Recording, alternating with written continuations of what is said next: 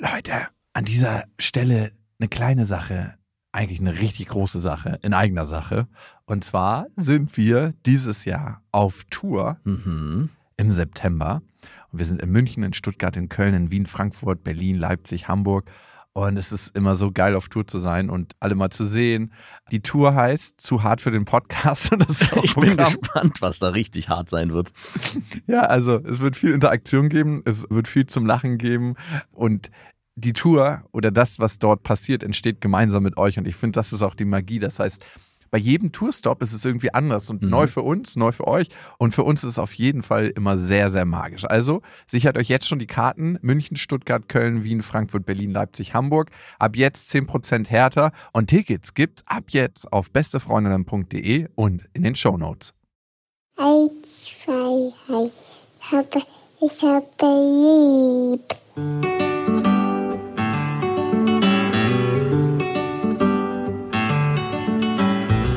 Das sind beste Vaterfreuden. Keine bösen Wörter. Die Fremde, alte Schöpfe! Setz dich bitte hin.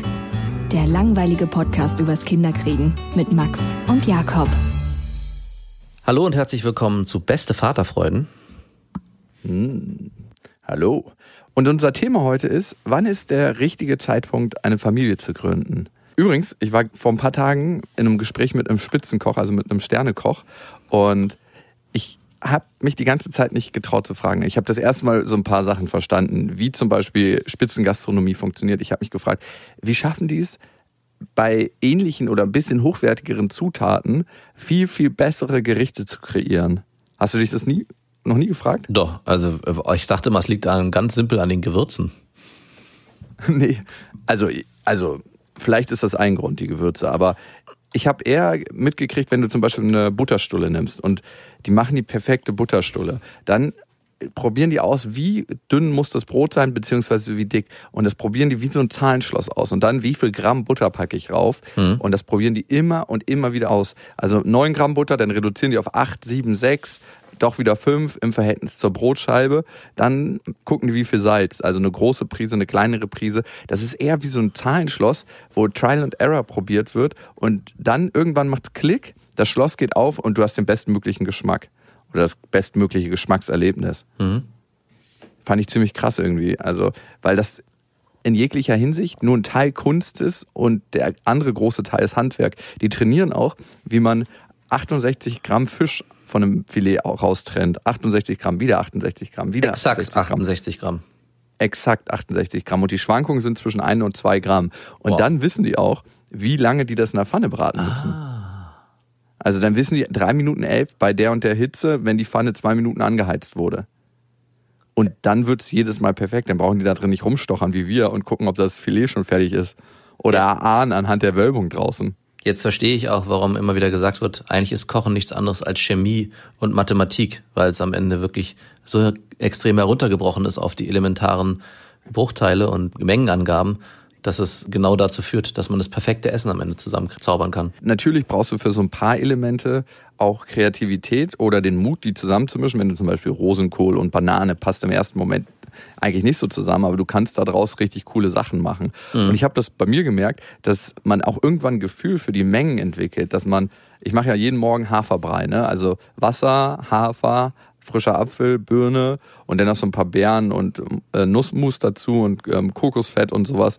Aber nach einer Zeit, ich habe mir am Anfang gedacht, soll ich es immer genau abmessen und dann zusammengeben? Und nach einer Zeit entwickelst du so ein Gespür dafür. Und ich stelle mir das nur so vor als Koch und er trainiert auch, also wirklich er trainiert, dass du das irgendwann so krass im Gefühl hast, wie die Mengen sind, dass du auch total schnell wirst in dem, was du machst. Also das ist ein guter Vergleich, weil das kenne ich von mir auch, dass man am Anfang viel zu viel Haferflocken genommen hat und irgendwann ein gutes Gefühl dazu kriegt, dass man die richtige Menge nimmt. Es funktioniert aber nicht immer. Bei mir ist es auch ein bisschen tagesformabhängig. Manchmal habe ich das Gefühl, ich krieg's richtig gut hin, weil ich ähm, die Menge gut einschätzen kann und dann ärgert mich das aber am nächsten Tag, warum ich viel zu viel oder viel zu wenig gemacht habe.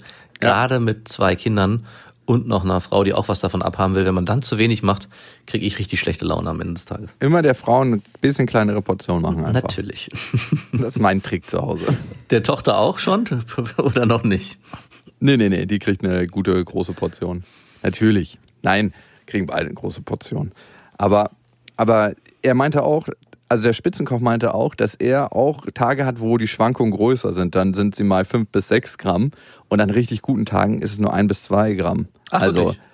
ja, ja, klar, jeder Mensch unterliegt Schwankungen. Ah. Auch Spitzenköche. Fand ich nur richtig cool. Und während ich mit ihm geredet habe, ging mir die ganze Zeit eine Frage durch den Kopf. Könnte man Spitzenküche mit Muttermilch verbinden? Und was würdest du dann für Gerichte zaubern daraus?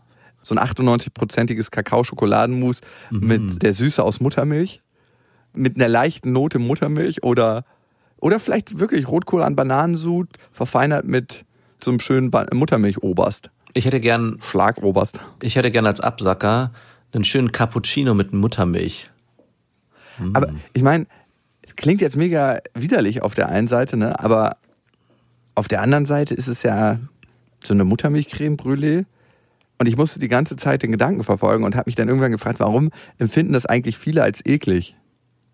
Also wir trinken ja Kuhmilch und aus den Zitzen der Kühe, also jetzt nicht direkt mit dem Mund andocken. Für wie viel Euro würdest du das machen? Direkt schön mit dem Mund ran? So plupp, plupp, plupp. Bei wem? Bei der Kuh? Ja. Boah, gar nicht für so viel. Also wenn es richtig schön sauber ist, meistens sind die ja richtig dreckig, diese Euter. ja da, da ist ein bisschen Kacke dran. Nein, genau, darauf wollte ich hinaus.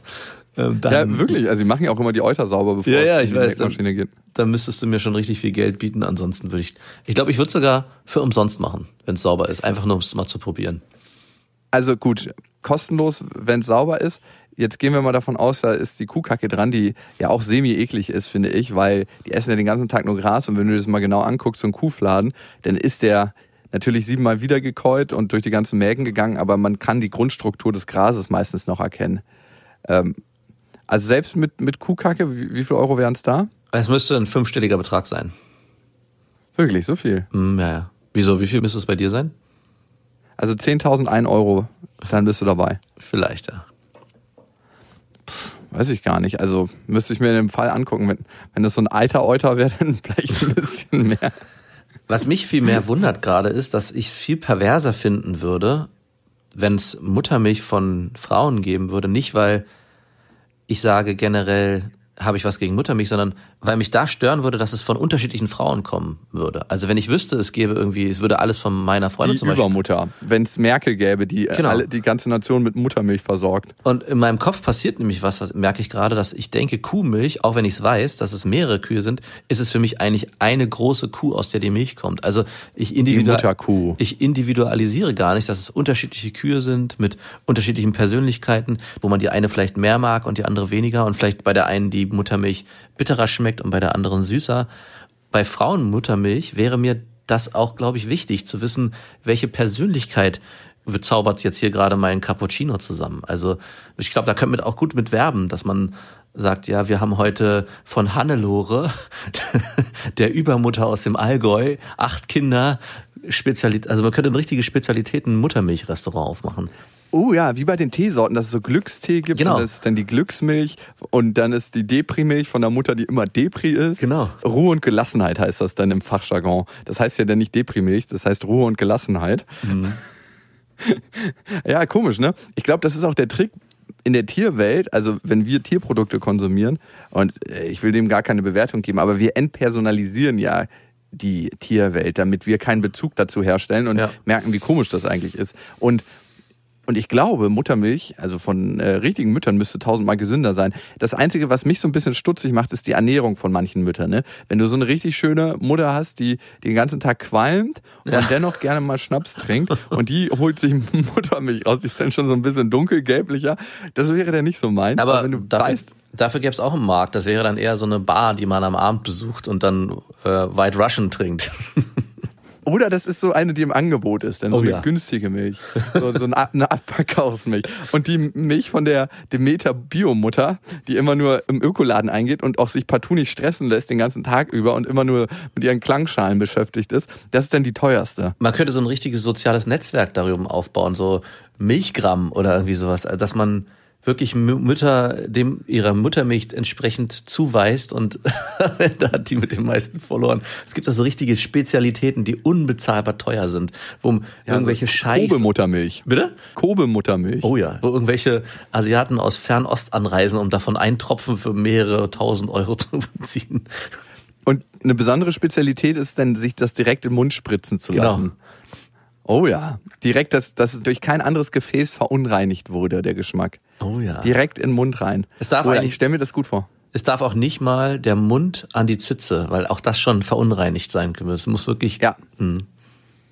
Und es gibt ja schon so ein Netzwerk unter Müttern, wo Mütter, die viel Milch haben und Milchüberschuss, anderen Müttern, die keine Milch haben, ihre Milch geben, damit die Kinder ähm, trotzdem mit Muttermilch gesäugt werden können oder gest- gestillt werden können. Hier findet auch eine kleine Verwechslung statt.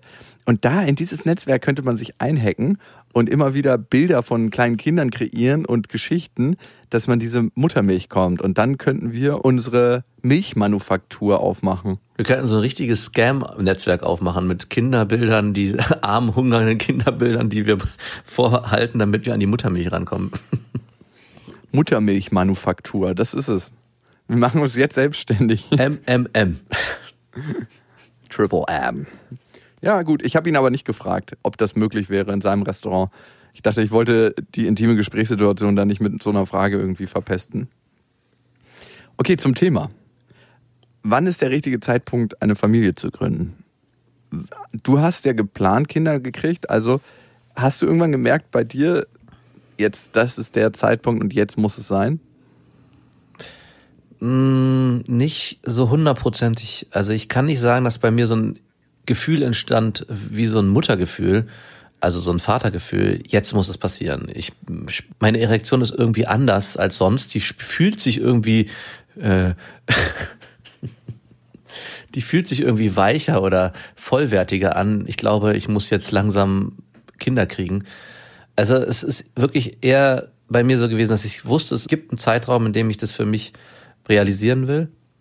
Aber es ist vor allem auch in den Gesprächen mit meiner Freundin entstanden, dieses Bedürfnis. Also es ist nicht so von intrinsisch von mir gewachsen, dass ich sage, ich will jetzt unbedingt, sondern aus der Beziehung mit meiner Freundin habe ich festgestellt, das könnte eine Frau sein, mit der ich mir auch Kinder vorstellen kann. Aus dieser Vorstellung heraus ist dann auch der Wunsch gewachsen, ein Kind geplant zu bekommen. Also ich würde sagen, so einen richtigen Zeitpunkt gab es für mich als Mann jetzt direkt nicht, sondern es war wirklich aus dem aus der Gemeinsamkeit in der Beziehung, aus den Gesprächen, aus dem Gefühl, was sich daraus entwickelt hat und auch dann, wie es wohl sein würde, mit einem kleinen Kind hier den Alltag zu verbringen. Ja, so ähnlich war es bei mir auch. Also ich finde da gewisse Parallelen bei mir. Ich glaube, es war zuallererst, vor dem Kind wird immer die Vorstellung geboren und wie es sein könnte. Und für mich gab es irgendwann so einen Kipppunkt im Leben, dass dieses Gefühl und der Wunsch nach Freiheit kleiner war als das Gefühl nach Zuhause und Geborgenheit. Also es wurde immer dieser Wunsch nach Freiheit und ich gehe hin, wo ich möchte und ich mache, was ich möchte, der war und ist in meinem Leben relativ groß. Also ich glaube, den hat auch jeder unterschiedlich ausgeprägt. Jeder hat ein unterschiedliches Bedürfnis nach, kann morgen aufbrechen und hinfahren, wo ich will. Aber ich habe gemerkt, irgendwann wurde dieser Wunsch nach Ankommen immer größer und den habe ich in meinem Leben mit Familie verbunden. Mhm. Glaubst du denn, es gibt da einen Unterschied zwischen Männern und Frauen? Also, dass Frauen früher oder später das Gefühl haben oder so ein Mutterbedürfnis entwickeln als Väter oder Männer? Ich könnte mir vorstellen, also aus meiner Erfahrung und auch mit den Frauen, mit denen ich Kontakt hatte, dass es bei Frauen auch heutzutage immer noch ein bisschen früher auftaucht. Mhm. Also das ist zumindest meine Erfahrung. Ich meine, deine Freundin ist ja auch jünger als du und sie hat es ja eigentlich mehr initiiert als du mit dem Kindern oder? Der Wunsch kam eher von ihr als von dir. Auf jeden Fall. Der Wunsch kam eher von ihr, ja. Also ich hätte auch noch, glaube ich, zwei, drei Jahre weiter so vor mich hin leben können und Dümpeln. Naja, und auch, wir hatten auch die Diskussion einmal ziemlich früh in der Beziehung und ich meinte, ey, bevor ich jetzt Kinder in mein Leben hole, möchte ich eigentlich auch noch Zeit mit dir verbringen. Also ich würde gerne noch verreisen, ich würde noch Urlaube gerne mit dir machen, ich würde einfach die Zeit als Paar noch genießen, weil ich genau weiß, wenn man ein Kind hat, ist der Fokus einfach ein anderer und der ist zwar auch schön und der ist auch als Familie dann ein super schöner Gedanke, aber es ist einfach was anderes als diese Pärchenzeit. Und dadurch haben wir bei uns die dieses Familienthema auch einfach nochmal weiter nach hinten geschoben, weil ich es aber auch forciert habe. Also ich hätte, ich glaube, meine Freundin hätte schon weitaus früher damit beginnen können, aber für mich war klar, ich will mindestens noch zwei, drei Jahre warten und so war es dann auch. Es gab ja dann bei meiner Freundin und mir dann den Punkt, wo wir gesagt haben, wir würden gerne ein Kind bekommen. Und dann ist es eine Zeit lang nicht passiert, dass wir dann in so ein Fertility Center gegangen sind, um und her sich herausgestellt hat, dass, dass es nicht so einfach möglich ist, Kinder zu kriegen, dass sie, sie so eine Art Kickstart brauchte, damit es losgehen kann. Und dadurch wurde ja der Zeitraum auf einmal sehr stark definiert. Also aus meinem Vorhaben, es kann jetzt irgendwann passieren und wenn es in den nächsten halben Jahr oder in den nächsten zwei Jahren passiert, dann ist es so. Dieser Zeitraum wurde dann auf einmal extrem zusammengefasst auf zwei Monate. Und es war dann ja genauso, dass in diesen zwei Monaten dann auch meine Freundin schwanger geworden ist. Und das war schon eine ziemlich konkret dann auf einmal für mich. Also wenn ich mir vorher so gesagt habe, ja, es darf einfach passieren, wenn es passiert, diese Umstellung für mich auch als Mann zu sagen, okay, ich habe mich jetzt eigentlich bewusst dafür entschieden und es wird jetzt definitiv in den nächsten zwei, drei Monaten ein Kind äh, in die Welt gesetzt, das war schon nochmal ein krasser Schritt auch für mich. Also diese, dieser Wunsch, ein Kind zu bekommen, der für mich sehr unkonkret, der für mich nicht genau definiert werden musste, welcher, wann es passiert, der wurde auf einmal so in mein Inneres gepflanzt, was mich dann auch nochmal vor ganz andere Herausforderungen gestellt hat. Mhm. Ja, ich finde immer dieses mit geplant und ungeplant. Die Frage wird ein bisschen hinfällig, wenn man sich fragt, wann ist der richtige Zeitpunkt, Familie zu gründen, weil die meisten Menschen, die auf der Welt sind, kommen ungeplant quasi gezeugt worden. Also Meinst du? Ich habe mir mal ein paar Zahlen dazu durchgelesen. Ja, 100 Prozent sogar. Gibt es da Forschung und Statistiken dazu, dass Kinder ungeplant in die Welt gesetzt wurden? Also dass es, äh, Leute befragt wurden, ey, habt ihr eure Schwangerschaft geplant oder ist es einfach passiert? Ja. Ach, krass. Es gibt Umfragewerte mhm. und die zeigen ganz eindeutig, dass die meisten Menschen auf der Welt hier ungeplant leben. Also klar, geplant, ungeplant. Ich glaube, das Bewusstsein, dass man schwanger werden kann, wenn man Sex hat, das sollte da sein. Also, aber irgendwie ist das so ein, so ein zweischneidiges Ding. Das ist so weit weg von Kinderkriegen Sex mittlerweile, dass man daran gar nicht mehr denkt. Und ich wurde ja auch daran erinnert, dass das mhm. doch miteinander zusammenhängt. Bei mir war es übrigens so mit dem Kinderkriegen, ich habe irgendwann Mitte 20, ich habe immer die Vorstellung gehabt, Mitte 20 kriege ich Kinder. Mhm. Und das liegt so ein bisschen, glaube ich, daran, dass ich ja in Berlin geboren bin und dann eine Weile auf dem Dorf gewohnt habe. Und all meine Nachbarn haben so mit Mitte 20 Familie gegründet und Kinder bekommen. Und das war so State of the Art in, in der Dorfgemeinschaft. Das war relativ spießig da alles. Alle hatten ihr Häuschen, alle hatten einen super gepflegten Vorgarten, alle hatten ihren Kombi, wo sie hinten ab und zu mal einen goldenen Retriever draus hüpfen hatten.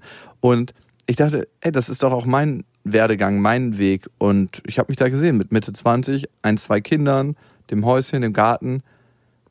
Aber als ich dann soweit war, habe ich gemerkt, das ist definitiv nicht der richtige Zeitpunkt. Also ich hatte so viel Wunsch nach Freiheit und Reisen und all diese Dinge, die, wo man sich vorstellt, die kann man mit Kind nicht mehr machen. Und man muss auch sagen, man muss viel extremer sein, wenn man all diese Dinge, die man alleine gerade mal so durchzieht, auch mit Kind durchziehen möchte. Hm. Also es gibt natürlich Menschen auf der Welt, die ein paar Jahre in ihrem Wohnmobil wohnen und um die Welt reisen. Aber warum kommen die in die Zeitung? Weil es immer was Besonderes ist. Ja. Also es ist halt nicht Normalität. Ich glaube, auf 100 Menschen, die mit dem Wohnmobil um die Welt reisen, kommt eine Familie, die das macht. Also mit kleinen Kindern zum Beispiel. Und alle anderen 99 verschwinden in der Unkenntlichkeit der Medien. Die haben sich so viel Mühe gegeben und trotzdem hat uns keiner gesehen. Diese Reise hat nicht stattgefunden, weil sie nicht gewertschätzt wurde von den Medien. Du, ich glaube auch, dass es mit Sicherheit von den 100 Familien, die solche sowas unternehmen, die eine Familie, die dann gezeigt wird, wahrscheinlich gar nicht die tollste ist, in Anführungszeichen, oder die, die es am wertigsten macht, ohne das jetzt bewerten zu wollen. Schöne Wortwahl.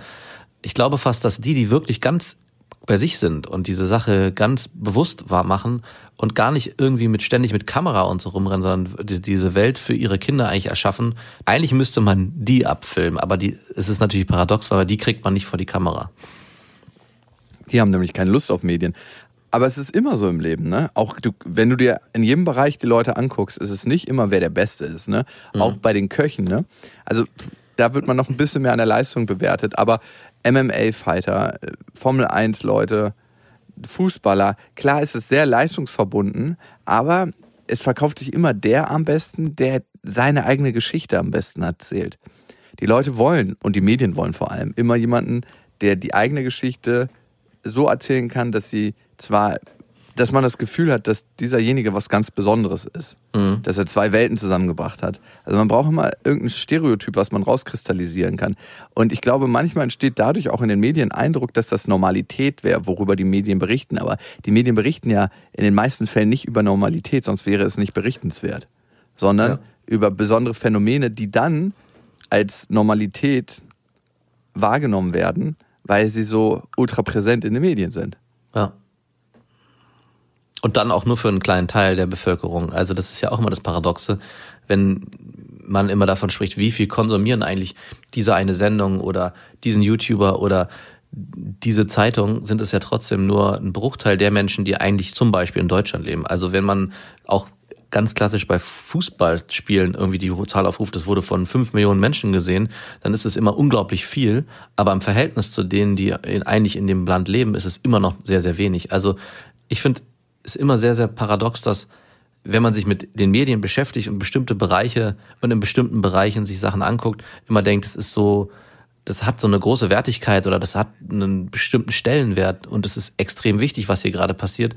Aber wenn man dann genau hinguckt, ist es eigentlich auch unglaublich unwichtig zu allem, was sonst noch auf der Welt passiert. Also mir ist es ganz konkret aufgefallen, als ich mich mal mit Jugendlichen gerade letztens unterhalten habe, die mir gezeigt haben, welche Musik gerade in ist. Und ich dachte nicht, dass ich an diesem Punkt mal kommen würde, noch vor zehn Jahren, aber ich habe wirklich überhaupt keine Ahnung mehr. Und diese Sachen, die da laufen, die haben mehrere Millionen Klicks. Also anscheinend finden es auch viele Menschen gut und trotzdem ist es an mir vorbeigegangen. Und dann frage ich mich, an wie vielen Menschen ist es noch vorbeigegangen? Also wen bespielen die Medien eigentlich am Ende? Also ist es wirklich der Großteil oder immer nur trotzdem ein Ausschnitt der Bevölkerung? Immer nur ein Ausschnitt. Ja. Und du musst dann immer gucken, welches Medium du nimmst. Ne? Natürlich. Podcasts hören andere Menschen als Menschen, die Fernsehen gucken oder ich sag mal, das als ihr Hauptmedium benutzen. Also in den meisten Fällen gibt es da nicht unbedingt so super viele Überschneidungen. Ja. Ich finde, wenn man sich den richtigen Zeitpunkt fürs Kinderkriegen anschaut, dann spielt auch immer der wirtschaftliche Faktor eine große Rolle. Also heutzutage ist, glaube ich, der Anspruch viel, viel größer, Ja. alles perfekt zu haben. Ich bin wirtschaftlich gut aufgestellt, ich bin fest im Sattel in meinem Beruf, ich verdiene genug Geld, dass ich meinem Kind alles ermöglichen kann. Und diese Frage, alles ermöglichen, ich glaube, wenn wir mal runtercutten würden auf, auf die ganzen Basics, dann kann man seinem Kind, also A, merkt das Kind, glaube ich, in den ersten Lebensjahren gar nicht, ob das dem Kind alles ermöglicht wird. Also, Ja, obwohl sich ich da die Frage aufmacht, ist es dann, das ist schwierig, weil man ja auch dann die Frage stellen kann, muss man ein Kind eigentlich fördern mit Spielzeug oder mit Spielen an sich oder kann das Kind eigentlich alles von sich her selbst heraus intrinsisch lernen? Ne? Also Ja, da gibt's immer die Theorie, ähm, Spielzeug weglassen. Ne? Und was passiert, wenn ich in einer Kita oder in, in meinem eigenen Zuhause das Spielzeug komplett weglasse? Und was passiert auch, wenn mein Kind einfach nur gebrauchte Klamotten anhat? Also in den meisten Fällen würde ich sagen, beim Spielzeug passiert schon mehr, aber ich weiß nicht, ob es was Positives oder Negatives ist. Vielleicht lernt es ähm, mit der Umwelt sich anders oder besser auseinanderzusetzen. Ne? Unser Kind hat Spielzeug.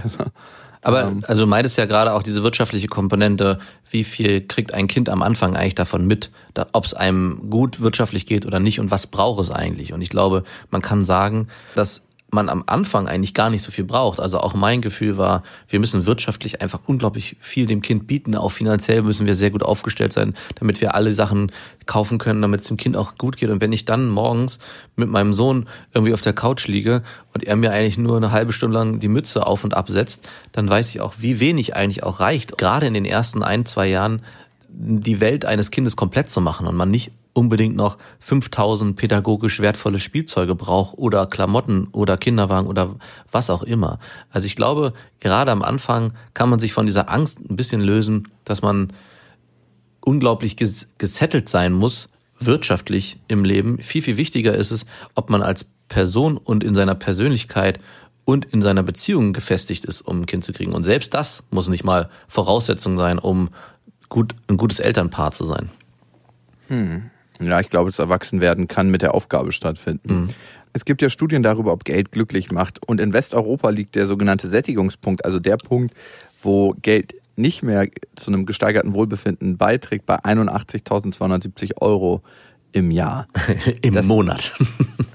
Im Monat. In Osteuropa ist es äh, übrigens äh, noch nicht mal die Hälfte und in Lateinamerika fast nur ein Drittel. Am meisten ist es in Australien, da braucht man so ein bisschen über 100.000 Euro. Mhm. Aber ich glaube, dieser Wert, wenn wir das mal runterbrechen, Ist es netto oder brutto? es ist brutto, soweit ich weiß, also vor der Steuer, sind dann um die 6.000 Euro brutto im Monat. Ich meine, das ist eine Menge Holz. Ne? Auf jeden Fall. Also es ist schon ziemlich viel Geld. Also da muss man schon in den meisten Fällen ganz schön für ranklotzen. Aber es ist für die Aber ganze Familie ne, gerechnet. Es ist nicht nur eine. Per- Ja, also hm. Nee, nicht der Kleine in der Familie muss dann auch so 6000 brutto verdienen. Aber das sind nicht so astronomische Werte, wie man sich das vorstellen könnte, weil man denkt ja, manchmal so ein Star, so eine Beyoncé ist ungemein glücklicher, weil sie so viel mehr Geld hat. Ab einem bestimmten Zeitpunkt kippt das nämlich auch und du wirst eher unglücklicher, weil du so viel Besitz hast, Besitz belastet. Und ich glaube, dieser Wert des Glücklichseins ist bei einem Kleinkind und bei einem Baby sowieso und auch bei einem Jugendlichen noch viel, viel, viel geringer. Also beim Kleinkind spielt es, glaube ich, also aus meiner Erfahrung überhaupt gar nicht so eine große Rolle. Und ich kann dir mal sagen, wofür wir Geld ausgeben. Das Aller, Allerwichtigste ist für mich Ernährung, weil das ist so der Körper, den du von innen kreierst, die Klamotte, die du dein ganzes Leben lang anbehältst. Und deswegen verstehe ich auch manchmal nicht, wie man mehr für Klamotten ausgeben kann als für Ernährung. Und das ist für mich die Nummer eins. Also qualitativ hochwertige Nahrung und ähm, zu gucken, was man da auch zu sich nimmt. Der zweite Punkt, was man so für ein Kind braucht, ist natürlich in irgendeiner Weise Betreuung. Und in manchen Bundesländern wird Ah. das bezahlt okay. Und in anderen nicht. Ich wollte nämlich gerade sagen, mir fällt nämlich nach Punkt 1 gar nicht mehr so viel ein. Aber Betreuung ist ein guter Punkt. Wir leben natürlich in Berlin in dem Luxus, wenn man sein Kind in die Kita steckt und einen Platz bekommt, dass er bezahlt ist. Ja, in Brandenburg schon nicht mehr. In Brandenburg schon nicht mehr. Der dritte Punkt, würde ich sagen, sind Klamotten und Spielsachen. Und selbst den Und- kann man, glaube ich, nochmal in Klammer setzen, weil ich finde, dazu muss man auch nicht unbedingt Klamotten kaufen, die wertig sind. Man kann sich über ganz viele Quellen auch Klamotten organisieren, die wertig sind und gut fürs Kind, ohne dass man dafür unglaublich viel Geld ausgibt. Also entweder, Total. entweder Bekannte, die schon Kinder haben und die tauchen auf einmal aus allen Ecken auf oder über Gebrauchtportale kaufen. Und der Und der dritte Punkt ist ja, wenn man, sage ich mal, ganz, wenn man ganz, ganz wenig Geld hat, dass man sagt, man sucht irgendwelche Vereine auf, die Kleiderspenden sammeln und bezieht da seine Bekleidung her. Das muss jeder mit sich auch, glaube ich, vereinbaren können. Ich glaube, manche Menschen haben da eine Scham und andere sagen, okay, das ist völlig in Ordnung, ich brauche das im Moment und ich äh, nehme mir das denn, weil andere Menschen geben das gerne und ich finde das auch nicht in irgendeiner Weise komisch. Wenn man es gerade braucht, dann sollte man da zugreifen. Aber wenn wir jetzt schon bei Geld sind, dann habe ich doch noch mal eine Frage an dich. Und zwar ist mir das genau auch letztens aufgefallen, als ich mit meinen Kindern gespielt habe und mich mit der bewussten Welt meiner Kinder auseinandergesetzt habe, für die Geld überhaupt keine Rolle spielt. Also denen ist es doch am Ende egal, ob der Spaten, mit dem sie im Garten spielen, ob der 50 Euro gekostet hat oder ob das ein 1-Euro-Spaten war. Jetzt mal von der Qualität abgesehen. Wir gehen jetzt davon aus, sie haben ungefähr die gleiche Qualität.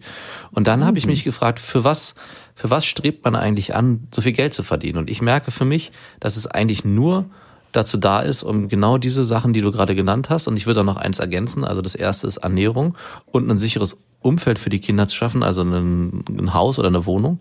Und das dritte ist, dass man Erlebnisse schaffen kann. Dafür Ja. gebe ich auch noch gerne Geld aus. Also dass man bei Ausflügen einfach nicht darauf achtet, Oder Urlaube. oder genau, meine ich damit auch. Also Urlaube und Erlebnisse, dass man da nicht darauf achtet, ah, wir machen das jetzt nicht, weil das ist zu teuer oder keine Ahnung, wenn man die Möglichkeit hat, da ein bisschen generöser zu sein, ist es für mich mit das Wichtigste. Also die Lebenswelt der Kinder zu schaffen und da finde ich, es spielt das Geld einfach nur sekundär eine Rolle. Und trotzdem Wenn man es hat, ne, muss man auch sagen. ne? Ich glaube, Ja, ich rede jetzt sind nicht- in ihren Freizeitaktivitäten limitiert, weil sie eben das Geld nicht haben. Es muss aber nicht immer alles Geld kosten, was man an Freizeitmöglichkeiten Genau. hat. Es gibt aber viele Sachen, wo man auch, wo ich auch sage, hätte ich das früher ausgegeben und heute sage ich, ja, natürlich, gerne. Also das klassische Beispiel, dass man einfach an solchen gezielten Tagen nicht so stark aufs Geld guckt wie zum Beispiel früher, weil ich sage, ich will eigentlich meinen Kindern dann alles ermöglichen. Und ich merke für mich, dass es eigentlich auch keinen Luxusgegenstand mehr gibt, den ich mir selber kaufen wollen würde, den ich unbedingt brauche oder worauf ich hinausarbeite, sondern eigentlich ist es nur, dass ich gucke, ich will mein Geld eigentlich nur dafür ausgeben, um die Erlebniswelt meiner Kinder, meiner Familie und somit auch meine eigene Erlebniswelt zu verbessern. Nur dafür lohnt es sich für mich noch Geld auszugeben. Ich glaube, man verbindet mit Geld immer ein Stück weit Sicherheit und Unabhängigkeit. Und beides stimmt bis zu einem gewissen Grad. Ich glaube trotzdem, dass wir es, dass wir es ein bisschen übertreiben. Und es ist auch immer ein Tauschgeschäft. Man muss immer sagen, es ist Zeit oder sehr, sehr oft Zeit gegen Geld. Mhm, und genau. man tauscht da eine sehr, sehr wertvolle Ressource ein. Und, und ich glaube, manchmal gerät man ein bisschen in Ungleichgewicht, wie viel Zeit man gegen Geld eintauscht. Und man tauscht eigentlich zu viel Zeit gegen zu viel Geld ein und muss sich dann mit dem Geld, was man hat, Dinge wieder erkaufen, die man eigentlich machen könnte, wenn man das nicht vorher schon getauscht hätte. Ja. Also einfaches Beispiel, sich eine Haushälterin zu nehmen. Ne? Also wir haben eine. Jetzt könnte ich auch sagen, ich könnte einfach ein bisschen weniger arbeiten und das dann selber machen. So eine Beispiele, da entsteht eine komische Naja. Dynamik, dass du in den Strudel reingerätst. Na, ein klassisches Beispiel ist, zum, finde ich, dass man viel arbeitet unter der Woche, eigentlich nur am Wochenende vielleicht Zeit hat für seine Kinder, um dann einen großen Urlaub im Jahr zu machen, der, weiß ich nicht, irgendwo außerhalb Deutschlands weit weg dem Flugzeug ist, der dann irgendwie 5, 6, 7, 8.000 Euro verschluckt. Also, dass man eigentlich darauf hinausarbeitet, ein konzentriertes Erlebnis zu erschaffen mit seinen Kindern, anstelle, dass man sagt, ich reduziere meine Arbeitszeit vielleicht von 40 auf 30 Stunden runter und habe dann im Alltag mehr Zeit für meine Kinder und mache Ausflüge und verzichte dann auf diesen großen Urlaub in Übersee, sondern mache dann vielleicht einen kleineren Urlaub, der von der Zeit genauso lang sein kann, aber vielleicht hier an der Ostseeküste stattfindet. Also das finde ich immer steht in keinem Verhältnis, wenn wir über Geld sprechen und über den Eintausch von Arbeitszeit zu Geld. Das darf man halt auch nicht unterschätzen. Ne? Die Frage ist, wann ist der richtige Zeitpunkt, Kinder zu kriegen? Und der wirtschaftliche Faktor ist nicht ganz so wichtig, glaube ich, wie wir ihn manchmal machen. Was, glaube ich, viel wichtiger ist, zu gucken, in welchem Umfeld befinde ich mich? Also in welchem sozialen Umfeld? Wohne ich vielleicht in der Nähe von meiner Familie? Wohne ich mit Freunden zusammen, die in einem gleichen Setting leben? Das macht vieles einfacher. Also einmal die sozialen Kontakte zu halten. Wenn ich ganz viele Kumpels und Freunde habe, die auch schon Kinder haben, dann intensiviert sich der Kontakt zu denen automatisch, wenn ich Kinder kriege. Und das andere ist, wenn ich meine Family bei mir habe, meine Schwestern, meine Brüder, meine Mutter, mein Vater, dann ist dieses Geldthema auch nicht mehr so wichtig, weil du brauchst zum Beispiel für Kinderbetreuung, wenn du mal Freizeit haben willst, gar kein Geld mehr ausgeben. Du schiebst sie einfach dahin, die Kinder. Und alle haben ein gutes Gefühl. Ja, ist ja so, ne? Ja, ja. Also ich meine, ich habe ein unglaublich gutes Gefühl, wenn meine Tochter bei meinen Schwestern ist oder bei meinem Bruder. Ich meine, der ist jetzt zwölf, also nicht ganz allein vielleicht. Aber auch das wird kommen. Ich denke Ja. mal, in einem Jahr kann er alleine auf sie aufpassen und auch mal ein Wochenende da verbringt. Da habe ich überhaupt gar kein Problem mit. Und dann ist das Thema Geld ja auch überhaupt nicht im Vordergrund. Man kann bei seiner Mutter und bei seinem Vater mal essen. Ja, genau. Nahrung gibt's auch. Wie viel, Geld, gibt's auch. wie viel Geld wir als Familie gespart haben, weil wir ganz oft bei den Großeltern am Wochenende gut gegessen haben. Also möchte ich gar nicht Ja, das ist ausrechnen. der alte, alte Trick. auch noch im hohen Alter nimmt man seine Eltern aus. Auch noch im Erwachsenenalter nimmt man seine Eltern aus. Aber das ist ein sehr wesentliches, das ist ein sehr wesentlicher Punkt. Ich weiß noch, dass meine Eltern, die ja vom Bodensee nach Berlin gezogen sind, hier komplett alleine waren mit uns. Also die hatten weder viele Freunde und noch hatten die in irgendeiner Form eine Verwandtschaft hier. Das heißt, meine Mutter war eigentlich komplett alleine mit uns beiden Jungs. Und ich kann jetzt sagen, im Nachhinein, dass es schon unglaublich hart ist, wenn man niemanden hat in Krankheitssituationen oder wenn man beruflich eingebunden ist oder einfach auch nur zur Entlastung, um mal Zeit für sich zu haben, wenn man niemanden hat, außer sich und den Partner. Und wenn man das dann nochmal potenzieren würde und sagt, man ist ganz alleine, also man ist alleinerziehend, kann ich mir das überhaupt gar nicht vorstellen, wie, wie viel Zeit man dann eigentlich aufgibt für die Kinder. Nee, das ist krass auf jeden Fall. Zusammenfassend zu definieren, wann der richtige Zeitpunkt ist, um Kinder zu kriegen. Klar, ein wirtschaftlicher Faktor spielt eine Rolle, aber ich glaube, in den meisten Fällen wird er höher bewertet, als er in der Praxis eine Rolle spielt. In welchem sozialen Umfeld befinde ich mich? Was ist auch mein Bauchgefühl? Also, wo liegt mein Fokus im Leben? Auf Abenteuer, Freiheit oder auf Zuhause, Geborgenheit und Familie? Wo tendiere ich mit meinen Wünschen? Und ich glaube, das ist ein Bauchgefühl, was sich irgendwann rauskristallisiert. Und ich finde den auch nochmal ganz wichtig hervorzuheben, weil ich glaube, viele bekommen Kinder auch aus dem Gefühl heraus, es muss jetzt sein, weil es von der Zeit einfach passt. Aber eigentlich will ich mein Leben noch anders gestalten und ich kombiniere dann beides. Also dieses Bild Wie von du, Jakob. genau, wie du, Jakob. Also dieses Globetrotter-Phänomen mit meinem kleinen Baby im Rucksack finde ich manchmal etwas schwierig, weil dann sich die Frage für mich auftut, hat derjenige aus egoistischen Gründen eigentlich ein Kind ins Leben gesetzt, obwohl er seinen Fokus eigentlich noch ganz woanders hat, nur weil es Aber zeitlich Kinder kriegen es immer egoistisch. Ganz Findest ehrlich, du? du? machst es doch nicht für den Menschen, der da auf die Welt kommt. Also ich meine ganz ehrlich, hast du Kinder gekriegt, weil du gedacht hast, ja, ich möchte einem anderen Menschen ermöglichen, auch zu leben? Oder hast du das für dein eigen, die- die- das hast du überhaupt nicht im Kopf, weil Kinder kriegen heißt nicht, dass du an jemand anderes denkst, da denkst du in erster Linie an dich. Naja, klar, an, aber es ist eine eher schon. Darum ja- ist es immer egoistisch und das spielt, finde ich, da keine Rolle, ob du äh, Globetrotter bist oder ein anderes Gefühl hast, weil der Egoismus ist immer der gleiche, weil du sagst ja, ich bleibe zu Hause. Also Egoismus wäre es nicht und da ist der entscheidende Unterschied, wenn du sagst, ich habe eigentlich noch das Bedürfnis zu reisen, aber ich mache es jetzt nicht, weil ich ein Kind gekriegt habe. Das meine ich. Also natürlich ist es immer ein egoistisches Motiv, wobei ich sage, das ist fast schon philosophisch, weil man könnte auch behaupten, wir haben das biologisch in uns eingepflanzt, dass wir uns fortpflanzen wollen. Und von daher, wie, inwieweit macht sich da ein Egoismus breit? Aber ich finde, die eigene Lebenseinstellung kann man schon nochmal überdenken, wenn man Kinder zeugt. Also muss ich in der Lebensphase, wo ich gerade das Gefühl habe, ich muss mich in allen Bereichen ausprobieren und muss ganz viel erleben und muss mich beruflich auch gerade nach vorne preschen und 900 Stunden die Woche arbeiten, muss in der Zeit ein Kind ins Leben gesetzt werden? Oder kann ich vielleicht das nochmal zwei, drei Jahre zurückstellen? Das ist so eigentlich die Grundthematik, die ich finde. Und genauso auch mit dem Reisen. Und klar ist es immer egoistisch motiviert, ein Kind zu kriegen. Auch wenn du die biologische Komponente nimmst, sich fortzupflanzen und meine, meine Gene zu spreaden, ist auch immer egoistisch motiviert. Ja, aber es ist ein, es ist eine sehr verkopfte Herangehensweise zu sagen, ich mache die Metaebene auf und sage, es ist egoistisch motiviert. Am Ende kann man sich auch fragen, ist es vielleicht auch einfach in uns verankert? Und es geht am Ende gar nicht um Egoismus, sondern es ist einfach etwas, was wir in uns drin verankert haben und nach vorne bringen wollen, unabhängig davon, wie ich da von der Metaebene drauf gucke. Also ich glaube, ein Tier denkt auch nicht egoistisch darüber nach, ob es sich fortpflanzen sollte. Und ich glaube, auch wir sind in gewisser Weise immer noch auch Tiere, die für die Fortpflanzung unserer Art sorgen wollen. Aber ich glaube, der eine oder andere Veganer würde das anders sehen. Wahrscheinlich, wahrscheinlich. Okay, bevor wir uns verabschieden, würde ich gerne noch eine kleine Rezension vorlesen. Ihr könnt uns ja abonnieren auf iTunes, Spotify, Deezer und überall, wo es Podcasts gibt. Und auf iTunes könnt ihr Rezensionen hinterlassen. Und wir haben eine Bewertung gekriegt und die fand ich. Ich lese sie einfach mal vor, bevor ich sage, wie ich sie fand. Hallo, ihr Lieben. Mein Name ist Johannes und ich höre jetzt schon länger euren Podcast. Auf der einen Seite, weil es auf komische Art und Weise die Beziehung zu meinem Vater heilt. Auf der anderen Seite, weil mir durch den Podcast erst bewusst wird, wie groß der emotionale Abstand zu meinem Vater eigentlich ist. Mein Vater war nie wirklich in der Lage, seine Gefühle mit mir zu teilen. Und irgendwie habe ich diese Eigenschaft von ihm übernommen. Ich habe mir immer gewünscht, dass wir näher beieinander stehen.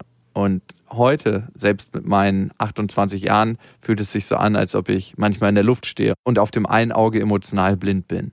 Ich habe oft große Probleme mit meinem Vater über emotionale Dinge zu sprechen. Es ist, es ist, als ob ein großer Eisberg zwischen uns hängt. Die Beziehung, die ihr mit euren Kindern aufbaut, macht mich fast ein bisschen neidisch. Auf der anderen Seite lerne ich durch euren Podcast meinen Vater mit seinen Ängsten zu seiner Zeit, in seiner Generation besser verstehen. Vielen Dank hierfür.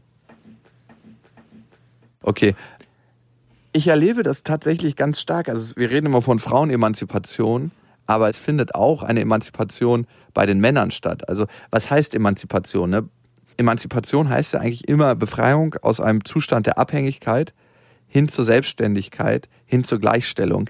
Und wie Frauen sich entwickeln zu einer Gleichstellung, so erobern Männer auch Territorien, die vorher der Frau vorbehalten waren.